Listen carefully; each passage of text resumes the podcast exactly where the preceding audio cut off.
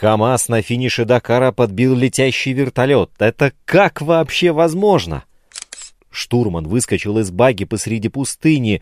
Пилот слишком сильно гнал. Он и поехал дальше без навигации и телефона. Вот так поссорились. Дакар раскрыл всю прелесть Аравии. Горы причудливой формы, Красное море, марсианский пейзаж и буйство песка. Красивейшая гонка планеты. На что поспорим? День отдыха в ралли-рейд проходит, как у обычных людей. На выходных стирают портки и развешивают сушиться на веревке. Даже прищепки есть. Сразу видно. На опыте. За кадром остается процентов 90, а то и 95. А когда добираешься до заветного финиша, на душе радость и пустота. Это Дакар 2021. Часть 2. В погоне за золотым бедуином. Всем физкульт-привет!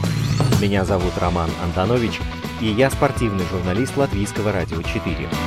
Спорт многогранен, и он открыт для всех – профессионалов и любителей, болельщиков и их соседей. В подкасте «Спорт сегодня» мы будем говорить о спорте, узнавать о спорте и даже заниматься спортом. Слушайте, подписывайтесь и делитесь. Эти действия, кстати, тоже считаются спортивной активностью. Они справились. И гонщики со своими командами, и организаторы. Дакар финишировал, разрисовав Аравийский полуостров узорами следов от мотоциклов, внедорожников, квадроциклов и грузовиков. А в рисунках этих таятся целые истории, одна на другую не похожие. Несколько выпусков назад мы вникали в особенности тогда еще только начавшегося Дакара 2021. Были там и зарисовки о людях, которые, преодолевая трудности в коронавирусной степени, всеми правдами и неправдами добираются до старта. О тех, кто работает над телевизионным изображением и даже идет на каскадерский риск. О тех, кто болеет за своих любимчиков, а то и просто за красивый автомотоспорт. О тех, кто совершал немыслимые и нелепые шаги для того, чтобы принять участие в ралли-рейде. В общем, мы всеми силами тогда разогревались, чтобы быть готовыми к Дакару 2021. И он не подвел, не подкачал, не расстроил. Хотя нет, все же был эпизод, омраченный трагическим исходом. Пьер Шарпен, мы скорбим. Этот Дакар, как и все его предшественники, обогатил, вдохновил, он научил и напомнил. Произнесу уже совсем очевидную вещь, но все равно приятно это говорить каждый раз. Дакар — это значительно больше, чем соревнование. И значение этого имени собственного уже давно перекочевало в плоскость имени нарицательного и не устает расширять смысловые границы. Так вот, тот выпуск недаром назывался первой частью, потому что рассказ о погоне за золотым бедуином продолжится сегодня и в уже совершенно ином ракурсе. Если вы уже заглянули в наш инстаграм, это LR4 Sport, то наверняка увидели нашего сегодняшнего героя или героиню, так будет правильнее. Знакомьтесь, Анастасия Нифонтова, российская мотогонщица, двукратная участница ралли-рейда, мастер спорта международного класса по мотоспорту. Вот как! Из первых, так сказать, уст мы услышим о том, что такое Дакар и каково это пробовать песок на вкус, бороться и выживать. Но это чуть позже, а пока что отдадим дань тем, кто финишировал в этом году быстрее своих соперников. Напомню, что это уже второй ралли-рейд на территории Саудовской Аравии, по которой за 12 дней участники преодолели, они проехали более 4700 километров. На мотоцикле триумфатором стал аргентинец Кевин Бенавидес. Он впервые становится чемпионом Дакара в мотозачете, и на финише он не мог скрыть эмоции, как и следы на лице от мощного падения на пятом этапе. Среди квадроциклов быстрее всех дистанцию отмерил его соотечественник Мануэль Андухар. На внедорожнике первыми стали пилот Стефан Петрансель и штурман Эдуард Буланже. Француз так вообще доказал, почему его прозвали «Мистер Дакар». Он выиграл рейд среди внедорожников, и это его 14-й раз в карьере, если приплюсовать все победы на мотоциклах. В В классе мотовездеходов первое место осталось за чилийцем Франциско Лопесом и Кантардо. И уже в четвертый раз в истории ралли «Дакар» весь призовой подиум заняла команда «КамАЗ-Мастер». На сей раз первым стал экипаж россиянина Дмитрия Сотникова. Поздравляем! И все же «Дакар» — это то соревнование, объявляя результаты которого, я чувствую себя в некоторой степени неуютно. Да потому что любой, кто вышел на старт и взял курс на горизонт, уже достоин считаться победителем. Ну, по факту так оно и есть. И не желаю умалять заслуг тех, кто покорил не только ралли-рейд, но и пьедестал почета, скажу, что все в равной степени крутые перцы и перчинки. Полагаю, что, прослушав интервью с нашей сегодняшней гостьей, любые сомнения должны развеяться, как песчаная пыль. Приветствуем Анастасию Нифонтову. Вы слушаете подкаст «Спорт сегодня». Наш инстаграм @LR4 Sport открыт для обратной связи круглосуточно. Анастасия, здравствуйте. Я очень признателен вам, что вы нашли время подключиться к нам, и очень рад приветствовать вас в нашем подкасте. Добрый день. Здравствуйте, здравствуйте. Спасибо, что позвали. Одно дело — это новостные ленты, а другое дело — это быть в гуще событий. И к «Дакару» это действительно применимо на все 100%. Вы сейчас не ехали в этом году, вы смотрели со стороны. Вот скажите, как зрители, мы много упускаем каждый год, когда мы смотрим по телевизору «Дакар», вот в отличие от того, что происходит там внутри? О многом ли не говорят СМИ или, может быть, не узнают, и то, что переживают спортсмены, то, что переживают гонщики? Но на самом деле, когда мы находимся вне гуще событий, то есть где-то за пределами, и смотрим только новости, мы, с одной стороны, получаем больше информации, потому что мы видим как бы онлайн, да, все, что происходит на трассе, мы можем следить, мониторить, как передвигаются спортсмены, все эти новости, которые вывешивают, кто каким приехал, кто кому сколько проиграл и так далее. С одной стороны, это все подробно видно, но когда ты там внутри, ты иногда даже не всегда следишь именно за спортивной этой составляющей. Ты в основном общаешься с теми спортсменами, с которыми ты, ну, скажем так, в контакте. Остальные немножко вываливаются за пределы внимания, но ты, конечно, видишь больше немножко изнутри, что там происходит, какие-то настроения, какой-то общий дух соревнования. Атмосферу общую. Да, атмосферу. Поэтому это немножко разное. Конечно, быть внутри, оно интересно, интересней. Общаться непосредственно с участниками событий, конкретно с людьми, которые вот только-только, как говорится, с пылу, с жару, только вернулись со спецучастка. Они рассказывают какие-то свои истории, потому что в новостях же ведь в основном рассказы идут от топовых гонщиков, которые приезжают первыми, а аутсайдеров, как правило, никто не снимает, у них редко берут интервью, и все самые такие сочные приключения, это обычно у них происходит. Основное преодоление. И когда ты можешь пообщаться со всеми этими людьми, это, конечно, интересней. Слушайте, но это возникает, это парадокс какой-то, ведь что нужно телезрителю, зрителю, болельщику? Шоу нужно. И когда первым приходит КамАЗ-Мастер, я, конечно, очень рад за них, да, но из года в год смотреть, когда одни и те же грузовики, ну, условно говоря, приезжают на финиш первыми, но это не очень интересно. А вы говорите, что самый сок — это вот то, что вот там в середине пелотона. Ну, как бы зрителю хочется, ну, во всяком случае мне, хочется посмотреть, узнать, что вот там происходит. Да, действительно, но так устроена вся эта система, что, конечно, в основном все освещение идет вокруг лидеров, вокруг основных команд, которые приносят основные деньги. Там, участие того же КамАЗ-Мастера обходится, я так думаю, что так, на очень грубую вскидку, я думаю, что больше €1 миллиона они платят за свое участие. Естественно, организаторам бы не хотелось потерять такой кусок пирога, поэтому логично, что, несмотря на то, что в грузовиках никакой интриги уже не было с середины гонки, да, все равно они показывают грузовики, потому что им нужно, они понимают, что грузовикам нужно отрабатывать свои деньги и для спонсоров и так далее, чтобы и в следующий раз, чтобы они приехали. Понятно, это такой, в общем-то, бизнес, по большому счету. Ну, а может быть, они не хотят рассказать истории других участников, но время же тоже ограничено. И как-то получается, что уже такие гонщики простые, они вываливаются за пределы этого времени. Ну, Анастасия, а вот... Да. Да. А вот какая-то, я не знаю, история, которая не попала в большие заголовки, но, на ваш взгляд, она была бы достойна внимания, чтобы они ее узнали. Вот что-то приходит первое в голову? Да, такое, на самом деле, любой спортсмен, какой-нибудь, особенно вот из как горты мотоциклистов, из любителей, которые буквально на последние деньги, там где-то заняв эти деньги, взяв кредит, я не знаю, заложив дом, такие бывают. Это же целая история, ну, такая интересная, человеческая. Можно любого, в принципе, взять. И если этот человек расскажет, как он попал на Дакар, что это для него, это уже будет интересно.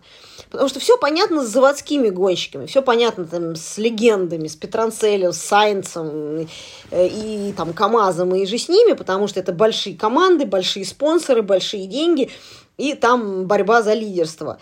А именно в этой гонке же самое интересное – это человеческие истории. Это преодоление, это борьба. И для простых людей интересно узнать, как простому человеку попасть на Дакар. И как найти какое-то что-то общее, да, потому что ты смотришь на того же Петранселя и понимаешь, ну где Петрансель, а где я? Это как Формула-1, ты понимаешь, что ты туда никогда не попадешь. А когда людям рассказывают простые человеческие истории, это цепляет, и мне кажется, это гораздо интересней, потому что люди как бы себя могут ассоциировать с этими людьми. Ну вот я за вами следил, и ну, я бы точно вас отнес к разряду простых людей. Я надеюсь, я не ошибаюсь. Да, в общем, так и есть. Экономим на всем и стараемся как-то найти бюджеты, чтобы как-то попасть на гонки, да.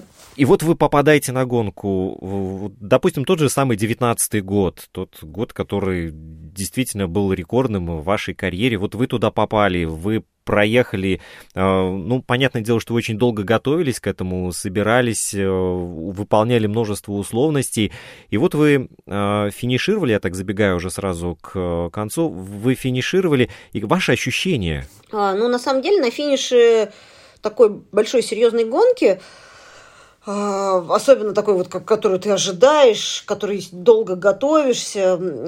Первое, что ты испытываешь, как это ни странно, такое некое чувство опустошения. То есть какая-то была большая цель, ты к ней стремился, и вот она достигнута, и на этом месте образовался некий вакуум. И вместо того, чтобы как-то дико радоваться, подпрыгивать до потолка и размахивать руками, у тебя, наоборот, какая-то небольшая такая апатия происходит, потому что вроде как вот цель достигнута, а дальше-то что? И какое-то время уходит на осознание этого, и эту пустоту надо чем-то заполнять.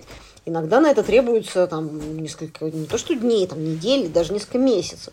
Так у меня, например, было после первого Дакара, что я такая, ой, я проехала Дакар, ой, я его финишировала, а дальше-то что? И то есть спустя только буквально там 2-3 месяца как-то мне вернулось нормальное мироощущение. Ну, я надеюсь, я не ошибусь, если скажу, что вот тот человек, который побывал на Дакаре хоть раз, его уже можно считать пропащим, в хорошем смысле слова, и в том плане, что он уже на генетическом уровне необратимо изменился. То есть, поэтому каждый новый Дакар без личного участия, наверное, теоретически должен доставлять какую-то боль. Вот ломки у вас были в 2018 году или в 2020? Конечно, всегда очень грустно, когда не получается поехать на гонку. Конечно, ломает. Конечно, когда ты смотришь на все на это со стороны, хочется быть там, в центре событий, и уж как минимум хотя бы, там, не знаю, в качестве журналиста, да, там, если уж не гонять. Конечно, тяжело. Ну, не скажу, что прям настолько, конечно, ломает, но грустновато, да. И вот в этом году вы смотрели Дакар. У вас была такая мысль, что следующий уже без вас ну никак не может пройти? Ну, у меня постоянно такие мысли. Я прекрасно просто понимаю, что в наших реалиях, особенно сейчас из-за этого замечательного в кавычках вируса, все планы рушатся. Все достаточно сложно с партнерами, со спонсорами. Ну, я каждый год собираюсь на Дакар и делаю все возможное, чтобы туда попасть. Ну, еще немножко о прессе. Я вот посмотрел на Sports.ru, очень такие забавные заголовки. Вот один из них был: «Штурман выскочил из багги посреди пустыни. Пилот слишком сильно гнал. Он и поехал дальше без навигации и телефона». Вот это вот действительно Дакар он такой? Ну, такое, конечно, не часто случается. Все-таки на Дакар обычно экипажи едут уже такие сработанные, слаженные, как правило. Такого, что высадить штурмана, это я не знаю, что должно произойти, какой разлад в экипаже. Он сам сбежал там. Но всякое, конечно, бывает. Этот вопрос вам задавали, наверное, 2 миллиона раз точно, да, но я задам 2 миллиона первые. Вот как девушка на мотоцикле, на Дакаре, боже мой, да что это такое? Анастасия, расскажите немножко о себе, и вот как так получилось, что вы, мотоцикл и та самая легендарная гонка планеты? Ну, история моя с мотоциклом, она связана с рождения практически, потому что мотоциклы мне нравились очень, буквально с рождения, с самого нежного возраста. И, естественно, в какой-то момент, когда я уже начала заниматься мотоциклами, когда уже поехала на свои первые гонки, я тогда узнала про то, что есть такая гонка «Дакар». Естественно, в самом начале мне казалось, что это что-то такое невообразимое, там только боги какие-то на этой гонке, туда простому смертному не попасть. Но потом со временем, когда уже начала сама более плотно заниматься, участвовать в соревнованиях, уже поехала на чемпионат мира, и это из какой-то такой заоблачной мечты просто превратилось в некую цель. И начала к ней потихоньку двигаться. Ну, собственно, и когда есть какая-то цель, ты хочешь ее достигнуть, да, рано или поздно ты все-таки ее достигаешь. Так и произошло с Дакаром, и, в общем, ну, почему девушка занимается мотоспортом, я не знаю, это как-то вместе со мной все родилось, мне мотоциклы нравятся с детства, необъяснимое какое-то совершенно ощущение. Поскольку у нас тема сегодня связана именно с погоней за золотым бедуином, то особо уходить в сторону будет не совсем правильно, но все-таки у меня есть один вопрос, который я обязательно хочу задать. А на чем вы еще не ездили? Я еще не ездила на грузовиках, еще не ездила, на мотоциклах ездила, на машинах ездила, на каких-то более таких... современных, скажем так, прототипах не ездила. Конечно, хочется попробовать прокатиться на каком-нибудь, я не знаю, там, Мини или Т1, Toyota Overdrive. В общем, вот эти современные машины крутые, которые в топе едут. Ну, может быть, когда-нибудь появится такая тоже возможность. Ну, чтобы наши слушатели понимали весь вообще драматизм Дакара и вот лично ваш, то нужно обязательно упомянуть, что вы прошли такую проверку и на физическую прочность. Мы не будем углубляться вот в то, что произошло, но скажите, как вы перешагнули через ту тяжелую травму? Какую из них? Вот та, которая с позвоночника была связана. У меня 2 раза была травма позвоночника. Первый раз у меня был компрессионный перелом в 2016 году на Африке рейс. Это гонка, которая проходит в Африке по старому маршруту Дакара. Это за день до финиша я упала и, в общем, повредила спину. Но смогла финишировать, конечно, на обезболивающих. Доехала, и уже о том, что у меня перелом позвоночника, узнала уже позже в Москве, когда уже к врачу пошла. После еще полгода у меня была реабилитация. И, в общем... уже только спустя полгода мне удалось опять сесть на мотоцикл. А второй раз травма была во время ралли «Шелковый путь». Это 2019 уже год. Тогда я еще чуть более серьезно поломалась. Помимо позвоночника у меня была сломана ключица, ребро. В общем, шишки, синяки были посерьезней. В общем и целом, тоже полгода реабилитации. И опять вернулась к своей обычной активной жизни. Вот смотрите, вы вернулись, вот это ключевое, а простой человек, махнул бы уже рукой, восстановился и уже никогда бы этим не занимался. Простой человек изначально бы просто этим бы не стал заниматься, я думаю, потому что ралли-рейды – это вообще такая извращенная форма самоистязания за большие деньги. Это нужно очень любить этот вид спорта, чтобы им заниматься даже вот просто так. Понятно, что такие мелочи, ну, мелочи, конечно, в кавычках, но, в общем, это людей не останавливает. И особенно мотоциклистов. Мотоциклисты к травмам относятся гораздо, ну, скажем так, проще, что ли. Это для нас такая, ну, в общем, обыденность, как это не ужасно звучит. Поэтому у меня даже мысли никогда не было о том, что, ой, я тут вывернула пальчик или что-то сломала, и все, и поэтому я больше на мотоцикл не сяду. Ну, это просто делаешь, как бы проанализируешь, почему это произошло, делаешь работу над ошибками, стараешься, чтобы такое больше не повторилось. Получается, встали, стряхнули травму с куртки кожаной и дальше. С дивана вообще, с пакетом чипсов в руке, так и с картинкой УХД, езда по барханам выглядит приятной прогулкой. Ну, здорово, снято, все красочно, так живописно. И, в принципе, вот можно, каждый человек, который смотрит со стороны, может подумать, а это легкотня, да, вот сейчас вот сяду и поеду, да, только с дивана слезать не буду.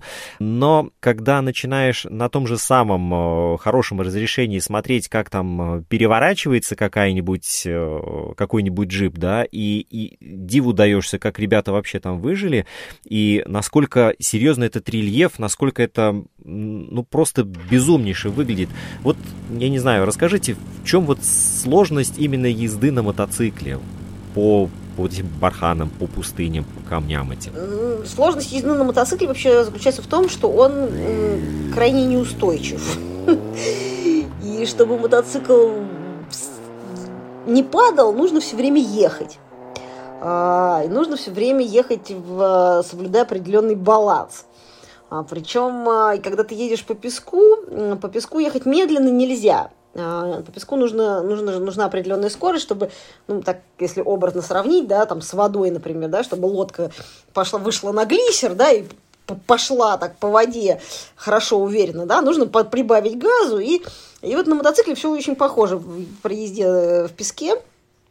Чтобы переднее колесо не зарывалось, нужно ехать с определенной скоростью. Чем быстрее ты едешь, тем мотоциклу легче по песку, поэтому, ну, как плыть получается.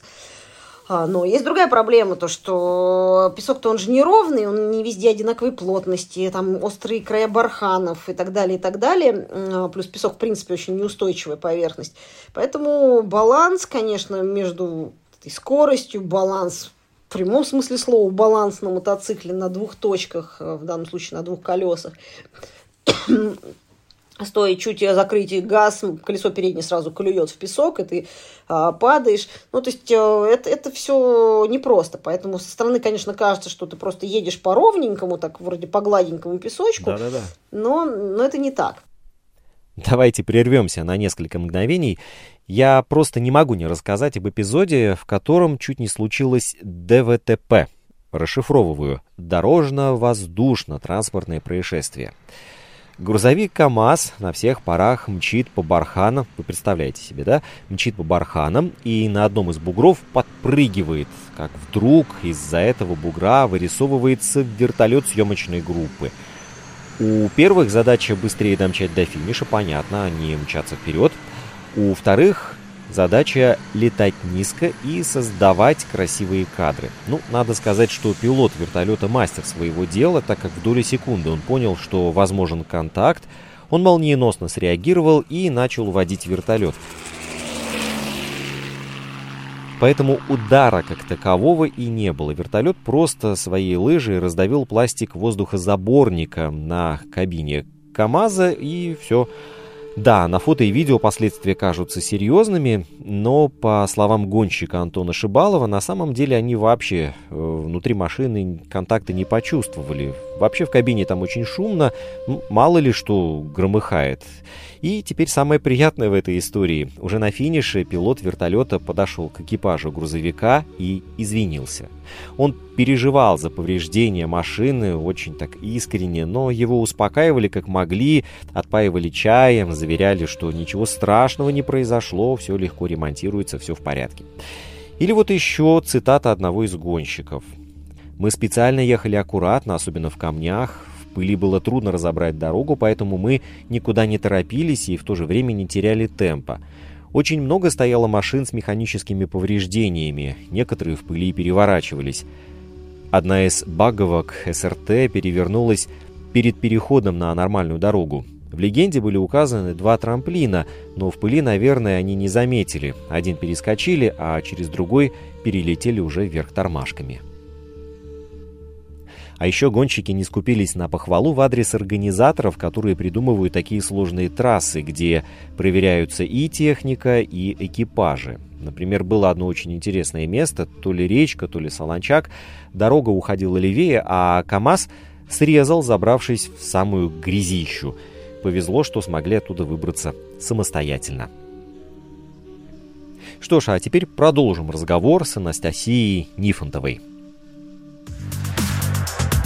Вы слушаете подкаст «Спорт сегодня». Наш инстаграм @LR4 Sport открыт для обратной связи круглосуточно. Тот, кто хотя бы раз вообще садился на мотоцикл, он представляет, что все-таки это не велосипед. И это достаточно тяжелая машина. А если еще посмотреть на вашу антропометрию, то возникает вопрос, как вы вообще с таким тяжеленным конем-то справляетесь? Ну, тут как раз-таки... помимо того, что я, естественно, занимаюсь в спортзале, поддерживаю свою физическую форму, тут как раз-таки помогает техника управлением, техника езды на мотоцикле. Потому что с мотоциклом бороться, в моем особенном случае, совершенно бессмысленно. Он в любом случае тяжелее, и, грубо говоря, усилием своих рук и ног мне его переставить с места на место крайне сложно. Поэтому я стараюсь ехать в таком режиме, чтобы максимально, минимально затрачивать энергию. Соответственно, когда ты едешь на мотоцикле в правильной позиции, правильно соблюдаешь этот баланс, то, в общем, ты затрачиваешь минимальное количество энергии и сил. Конечно, понятно, что все равно приходится достаточно большой промежуток времени ехать стоя. Конечно, все равно это нагрузка на мышцы спины, на ноги. Но в целом ключ к хорошей долгой езде без потери энергии — это именно правильная езда на мотоцикле, правильное положение тела. Вас говорит невероятный опыт, который вы имеете у себя за плечами. И я так понимаю, что новичков в авто и мотоспорте Дакар просто уничтожает. Жирает сразу же и все. То есть туда человек опытный только должен попасть. Все, что касается зачета мото, это совершенно точно. То есть в автомобиле чуть-чуть попроще, в том смысле, что, во-первых, 4 колеса, да, и машина, она, даже если она едет неспешно, она может просто остановиться, она не завалится на бок. А даже если машина заваливается на бок или переворачивается, все равно экипаж сидит в ковшах, пристегнутый 6-точечными, 7-точечными ремнями, то есть максимальная безопасность. Мотоциклист, чуть что, он падает с мотоцикла и начинает пересчитывать все камни, кочки своим собственным телом. Понятно, что есть защитная экипировка и все остальное, но это все равно очень все это больно. Вот, поэтому, что касается мотозачета, это действительно должен быть большой опыт, и когда ты подаешь заявку на свой первый Дакар, то организаторы запрашивают всю твою историю гоночную, в каких соревнованиях ты участвовал.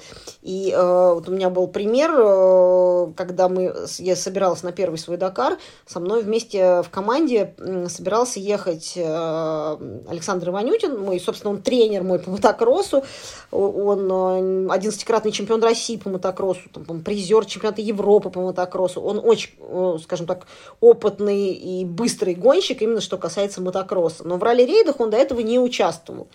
И организаторы, посмотрев на всю его историю, сказали: ребят, мы не сомневаемся, что он умеет ездить на мотоцикле очень неплохо, но без опыта в ралли-рейдах мы его не пустим на Дакар, даже за вот эти вот большие деньги. Поэтому условием его участия было то, что он примет участие хотя бы в 2 этапах чемпионата мира до Дакара в течение года. И, соответственно, они посмотрят на его результаты. Он должен был обязательно финишировать хотя бы в одной из этих 2 гонок, доехать до финиша, и во второй стартовать. Собственно, он так и сделал. Он в первой своей гонке в Чили он финишировал, проехал в Марокко. В финальный день он упал, сломал ногу. все равно ехал неплохо, и организаторы посмотрели на его результаты и сказали, да, окей, он может стартовать. И таким образом они отбирают всех мотоциклистов. Автомобилистов, насколько я знаю, там у них все проще, заплатил и поехал. И когда, я помню, только собиралась на Дакар, это было еще там в далеком 12 или 13 году, я помню, что я приехала на выставку в Милан, мотоциклетную, и там встретилась с Марком Комой, знаменитым нашим мотоциклистом, пятикратным чемпионом Дакара. Да. И тогда я брала у него интервью для нашего телеканала и задала ему такой вопрос тоже, что, собственно, что ты посоветуешь, как правильно подготовиться к Дакару. И он сказал, что я советую как минимум хотя бы на это заложить 3 года и хотя бы года 2 поездить по международным гонкам, поучаствовать в чемпионатах мира, каких-то мировых гонках, чтобы набраться опыта, потому что, говорит, без этого опыта Дакар не то, что сложно проехать, это просто опасно. И сначала я так подумала, наверное, Марк что-то загибает 3 года, как-то это все многовато. А потом, когда я уже сама начала участвовать во всех этих гонках, я поняла, почему он так говорит. Потому что действительно Дакар – это не только про твое умение управлять мотоциклом, про твою скорость, это еще и про опыт и про понимание процесса именно ралли-рейдового. Такого нет ни в одной другой дисциплине. А еще это психология. Я надеюсь, я не ошибусь. Вот смотрите, в машинах, сидят они вдвоем, штурман и пилот, они могут там подбодрить, анекдот рассказать, поругаться, А вы одна едете по пустыне, вы мчитесь. Вот что у вас в голове? У вас же ведь не 10, не 20 километров из одного города в другой проехать, и все. Это ж 2 недели практически, и все время наедине с собой. Это такой, в общем-то, такая медитация наедине с собой. Действительно, это так, и очень большая нагрузка ментальная. Психологически нужно, конечно, к таким гонкам готовиться. И тоже мне, когда люди спрашивают, собственно, надо, обычно, первое, надо же, наверное, в спортзале много заниматься, на мотоцикле. Я говорю, да, ребята, это все очень важно, но в первую очередь нужно уметь договариваться с собой, со своей головой, потому что очень часто гонщики сдаются именно в голове, ментально. Они здоровые, сильные мужики, понятно, что у них физухи хватает, а именно психологически они останавливаются и не могут ехать дальше. Поэтому это непросто. Я не знаю, тут какая-то тренировка или это просто заложено природой уже? Я думаю, что это тоже тренируется, это опыт. Понятно, что вроде говорят, как я уж не знаю, наверняка говорят, что женщины в принципе более выносливые. Но я думаю, что это все тоже тренируется, и поэтому всем советую начать сначала с каких-то небольших гонок. Когда ты едешь на мотоцикле хотя бы 5-6 часов в день, это уже так непросто. Я думаю, что гораздо сложнее вытерпеть, если сразу сходу поехать на Дакар, а там можно за день проезжать по 12, по 15 часов в день, особенно если ты не очень быстрый гонщик, и, конечно, психологически это давит очень серьезно. Кстати, вы заговорили о гендере. Вот скажите, есть ли разница в соперниках у вас мужчина или такая же безбашенная барышня? Вот просто техника одна и та же, по большому счету. Женских мотоциклов, насколько мне известно, на ралли-рейде нет. Так, может быть, даже и поводов для гендерного превосходства нет? То есть одинаково, абсолютно в одинаковых условиях вы и там, не знаю, тот же самый Кома. Я бы так не сказала, потому что все-таки тут я считаю, что, безусловно, конечно, я про то, что девочки и мальчики, они могут заниматься одинаково любым занятием. Я не стараюсь делить на женское и мужское дело. Но то, что есть определенная разница просто в природе, это глупо отрицать. И поэтому я считаю, что... и, в общем, и там... такая известная гонщица, как Юта Кляйншмидт, она тоже это подтвердила в свое время, что соревноваться с мужчинами, это невозможно на равных. Потому что, я говорю, просто природа. Даже сейчас, яркий пример, известная испанка Лая Санс, она, несмотря на то, что она по своим габаритам близка к такому хорошему мужику, у нее 1,80 м с чем-то рост, 80 килограмм она весит, Она такая, она здоровая. Что такая прям вот, ух! Да на ней пахать надо, да. Да, ну кто ее видел, особенно вблизи, они, понимаешь, ух, пышет здоровьем. Она профессиональная спортсменка до мозга и костей, она с 3-летнего возраста, вот как села на мотоцикл, больше ничем в своей жизни не занимается. Она очень талантливая, она с утра до вечера только и тренируется. И при всем при этом она очень-очень круто едет. Но, по-моему, там самый ее топ-результат был в Дакаре, по-моему, 9-е, что ли, место или 10-е. То есть говорить о том, что она может на равных конкурировать за лидерство, в топ ехать, да, там хотя бы в топ-5, ну, это не, ну, как бы не приходится. На этом Дакаре она, по-моему, финишировала, по-моему, то ли 17-е, то ли 15-е. Это, безусловно, очень крутой результат, но все равно при том, сколько она занимается мотоспортом, она занимается на уровне мужиков профессиональных, которые выигрывают Дакар, но приблизиться к подиуму у нее пока, ну, я думаю, что вряд ли получится. Это... Ну, видимо, все-таки есть определенные, я говорю, просто физические различия. Публика любит, когда главный герой преодолевает какие-то препятствия, сталкивается с сложностями, борется с ними и в конце концов выходит победителем. Анастасия, скажите, ну, понятное дело, что если бы Дакар был такой простой, как думает человек, сидящий на диване с чипсами и пивом в руке, да, то участников было бы раз в 100 тысяч больше, да, там на старте.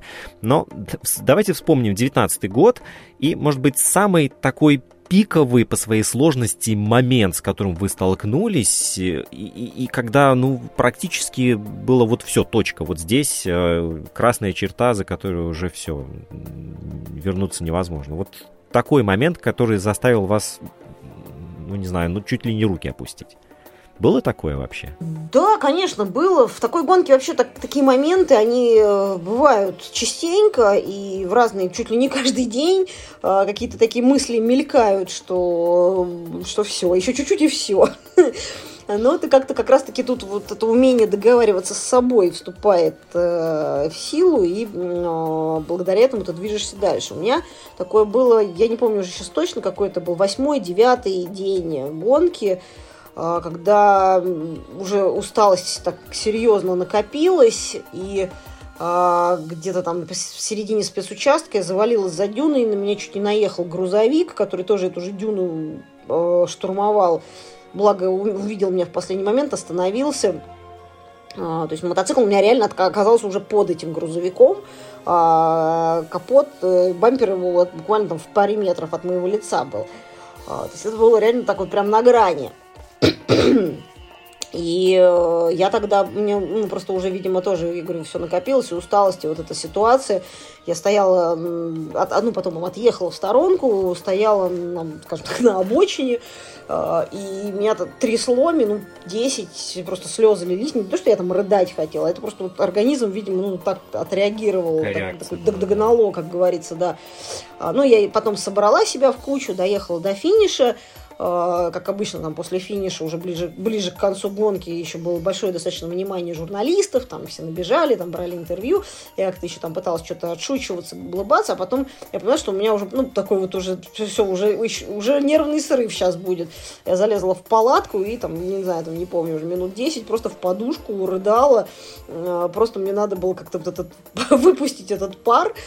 Ну, потом опять все-таки собралась, да, доехала до финиша. Но не было, конечно, в тот момент такой мысли, что все, я дальше не поеду. Но просто это какая-то была такая вот немножко такой уже перегиб небольшой. Да. Когда дебютировал Фернандо Алонсо, все общественность встрепенулась, да. Но мы-то прекрасно понимаем, что не будь у испанца за плечами карьеры в Формуле-1, был бы он, не знаю, тест-пилотом где-нибудь там в Нюрбургринге, да, то ажиотаж был бы совсем бы другой, в разы меньше. Скажите, а какой инфоповод вас, гонщицу, заставляет оживиться, когда вы что-то слышите с Дакара? Вот какая новость вас цепляет? Меня цепляет, когда я вижу, что в турнирной таблице, например, в какой-то из дней или там в течение нескольких дней где-то в лидерах или около лидеров едут ребята, которые не из заводских команд, которые частники. Не знаю, так вот было со Стефаном Свиткой, например, когда он приехал, по-моему, 3-м на Дакаре. словацкий гонщик, он как бы не заводской никакой, но он очень хорошо едет, талантливый парень. Вот, я очень за него радовалась, потому что, конечно, бодаться с заводскими командами, особенно в предыдущие годы, когда еще у заводских команд были всякие такие преференции, скажем так, в виде мапперов, ну и вообще, в принципе, вся инфраструктура команды работала только на гонщиков, все самые топовые технологии заводские, все было у них. И так далее, и так далее. И когда приезжает парень с одной маленькой техничкой, палаточкой, там, с двумя механиками или там, с одним механиком, и тут он может соревноваться на уровне, конечно, это всегда воодушевляет. Вы рассказываете сейчас про это, и я давно тоже себя поймал на мысли, когда углублялся в Дакар и разговаривал еще с ребятами, которые связаны с ралли-рейдом. Ведь это, по большому счету, не соревнования, как в кольцевых автогонках, мотогонках. Ведь это, в первую очередь, соревнования с самим собой и просто вот гонка в борьбе с этими сложностями. Ведь первое место, оно, ну, как мне кажется, где-то отступает на второй план. Ведь да, безусловно, конечно. За первое место борются только ребята из первой, ну, наверное, даже не двадцатки, может быть, пятнашки. Это заводские команды, которые можно перечислить по пальцам. Это КТМ, Хускварна, Хонда, Ямаха пытается что-то противопоставить. Ну и, в общем-то, все. Там есть еще Hero, но там они ребята послабже. То есть это вот всего ничего. А в машинах и того меньше. Для всех остальных это действительно преодоление, в первую очередь. И не знаю, для меня это тоже Дакар, это было прежде всего победить себя, победить этот маршрут, эту трассу, победить свои слабости. И когда ты финишируешь и понимаешь, что ты в течение дня, у тебя было несколько раз желание все бросить и никуда не поехать, но каждый раз ты там себя как-то уговаривал, как-то перешагивал через себя. И вот эти маленькие победы над собой, это очень дорогого стоит. И я думаю, что вот эти все 80-90% участников, они помешаны на Дакаре именно из-за этого. Может быть, вы даже косвенно ответили на мой практически завершающий вопрос. Вот вы гонщица, да, но мне кажется, что на вопрос про главные достижения вы ответите слушателям не так, как обычно этого ждут люди, как этого ждут болельщики и фанаты мотоспорта. Ведь главное достижение у вас совершенно другое. Главное достижение... Ну, тут надо уточнить. Мы про достижения это вообще про какие... Про спортивные. Вот сначала спортивные, а потом и все, что идет следом за ними. Самое главное спортивное достижение, это действительно это то, что я при всем при том, что у меня за плечами нет каких-то там миллионов, бюджетов, богатого дяди, я не знаю, родителей и так далее. В общем-то, я сама начала практически с нуля изучать вопрос, как работать со спонсорами. Я нахожу эти деньги, в общем-то, в моем понимании, такие достаточно космические, чтобы поучаствовать в этой гонке. Потом сам преодоление этого маршрута. Для меня все, каждый шаг, это все преодоление. И когда это получается, это и есть, конечно, мое самое большое достижение. Просто в принципе, что я смогла попасть на эту гонку. А когда что-то не получается, в итоге оно все равно получается. Вот. А второе достижение, ну, я не знаю, а как вот вас домашние-то отпускают за 3-9 земель, неизвестно куда, в барханы, в красные пески и камни? Ну, как они отпускают? У меня муж вообще всегда со мной везде ездит, потому что он у меня, в общем, как менеджер и как механик очень прекрасно может работать. У нас когда не было, допустим, финансов брать с собой отдельного механика, он ездил как механик. Поэтому он всегда везде со мной. И даже когда я ехала в зачете Original, где нельзя было мне помогать, он поехал в качестве журналиста. И то есть так или иначе он там присутствовал. Хотя бы морально меня поддерживал. Понятно, что он не имел права в никаком случае мне помогать. За этим судьи следили и так далее. Вот, ну хотя бы это было уже дорогого стоило, что хотя бы какая-то родная душа рядом. Поэтому я на гонке без него практически, ну, то есть по пальцам можно посчитать гонки, на которые я ездила без него. Это, наверное, были самые такие тяжелые морально гонки. А, ну, дети, они просто привыкли уже, что мама этим занимается, поэтому они за меня болеют, переживают, поддерживают. Мои родители, они, естественно, остаются с детьми здесь, в Москве, когда мы уезжаем, тоже болеют, переживают. То есть моя семья, они все меня поддерживают, как моя такая, как я говорю, моя самая лучшая команда, мои самые лучшие болельщики. Анастасия, знаете, что вот после этой беседы у вас, ну, как минимум на одного, а как максимум еще на 300 тысяч болельщиков больше стало? Да, серьезно? Да, точно, точно. Спасибо.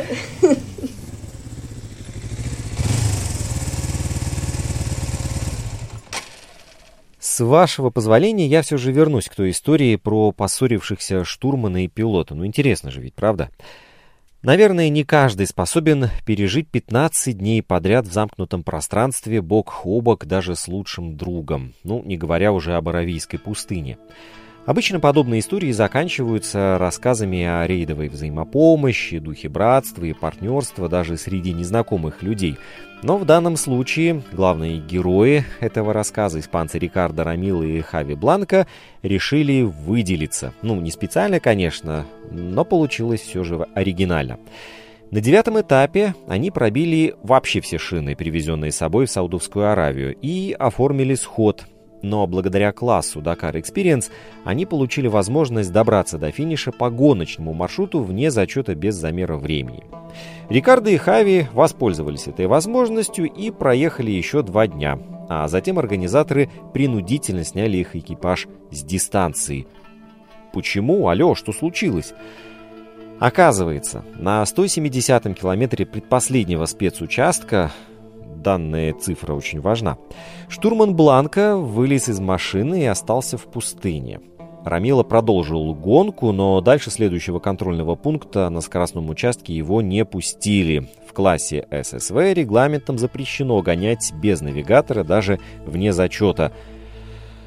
По соцсетям Дакара тут же разлетелся слух. Участники поссорились, причем так сильно, что продолжать маршрут вместе оказалось невозможным. И по возвращении уже в Испанию Хави и Рикардо подтвердили теорию в интервью разным местным изданиям. Так и ходили, каждый отдельно. Этот мужик не только сделал жизнь команды невыносимой, но еще и в машине вел себя не очень хорошо, рассказал Бланко для Марки. А ведь он уже попадал в сложные ситуации. Да, я сказал ему остановить машину, вылез, а он мне заявил: оставайся тут, и уехал. Бланко ждал час посреди пустыни, пока за ним приедет команда. Вы представляете, какие мысли пролетали у него в голове? Ну, самые цензурные из них, пожалуй, звучали так: он бросил меня там. Его отношение говорит само за себя, так что не зовите его пилотом. Он вообще не пилот, а просто персонаж какой-то.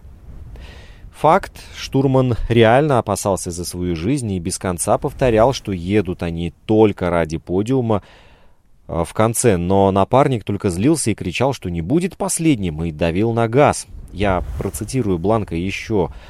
В конце концов, я сказал, что хочу выйти и немного отдышаться. Он остановился и тогда сказал: так и оставайся здесь. Я буквально в последний момент забрал свои вещи. Он уехал с открытой пассажирской дверью. Потом Рикардо рассказывал, что вернулся и якобы пытался меня найти, но это его версия событий. Вот, кстати, про дверь так вообще супер деталь. Организаторы Дакара сразу же после инцидента объявили: именно штурман отказался возвращаться в машину, после чего Рамил и продолжил движение. У него вообще другое видение инцидента. Все было не так. Прежде всего, потому что Хави не оставался в пустыне, объяснил гонщик уже в свою очередь, общаясь с прессой. Мы тогда только проехали одну контрольную точку на дороге и подобрались к другой, тоже на дороге, там не было и следа пустыни, и вообще грустно слышать эти небылицы, но он мастер рассказывать сенсации. Мне лично не нужна нянька, но в данном случае это меня бросили, без кабеля для зарядки телефона, без спутниковой связи, без карточки для регистрации контрольных точек, а потом я выяснил, что вообще не могу брать их в одиночку. Однако никто не удосужился проверить мои перемещения в машине по GPS, а ведь данные четко покажут, кто говорит правду. Да, Хави сказал мне поднять ногу с педали газа, на что я ему ответил: если хочешь, подниму, но тогда лучше пошли гулять, потому что я не хочу приехать последним. А его версия — это чистые мельницы Дон Кихота. Вообще, знаете, такого в истории Дакара, кажется, до 2021 года еще не было. Давайте напоследок потвитим. Грузовик перевернулся на Дакаре и разбил корпус всмятку. Проехал так еще 3 этапа и даже сохранил первое место. И на скоростном спецучастке Дакара бывают пробки. Десятки машин и вездеходов лезли в одно ущелье и даже сталкивались. А все из-за ошибки в навигации. Еще хэштег «Навигация». Действующий чемпион заблудился на пустынной равнине Дакара, развернулся 5 раз за 30 секунд в поисках дороги и потерял 15 минут из-за сбоя в навигации. Организаторы Дакара заправили байк фаворита водой вместо бензина, и он сошел. Ошибку позже признали, но в рейд гонщика не вернули. В общем, максимально странный скандал. Сергей Корякин с экипажем завернул в Макдональдс сразу после финиша рейда. Прямо на багги и в пыльном гоночном комбинезоне пошел делать заказ. А жилище гонщика на Дакаре очень маленькое, 5 метров площади, и забито оно запасной одеждой и едой. И это еще считается классом люкс. Мы сейчас будем прощаться, но у меня остается буквально физическое ощущение того, что финишем Дакар не заканчивается. Он, знаете, так отошел на второй план и тихонечко, как дизелек, урчит на низких в ожидании Нового года. Российская мотогонщица, двукратная участница ралли-рейда, мастер спорта международного класса по мотоспорту Анастасия Нифонтова была гостем сегодняшнего выпуска. Анастасия, большое вам спасибо. Ссылки на профили в социальных сетях и на другие материалы будут в описании подкаста. Вы подписывайтесь, слушайте и поделитесь им с ближними. И самое последнее перед финальными титрами.